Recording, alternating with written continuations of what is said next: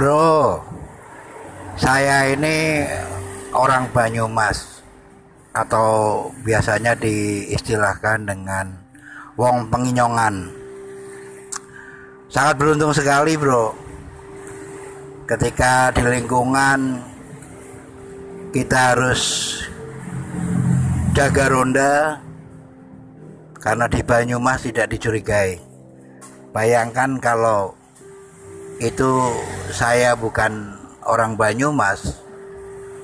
Kalau dalam bahasa Banyumasannya wong bandekan. Saya pasti selalu dicurigai ketika harus piket Jogorondo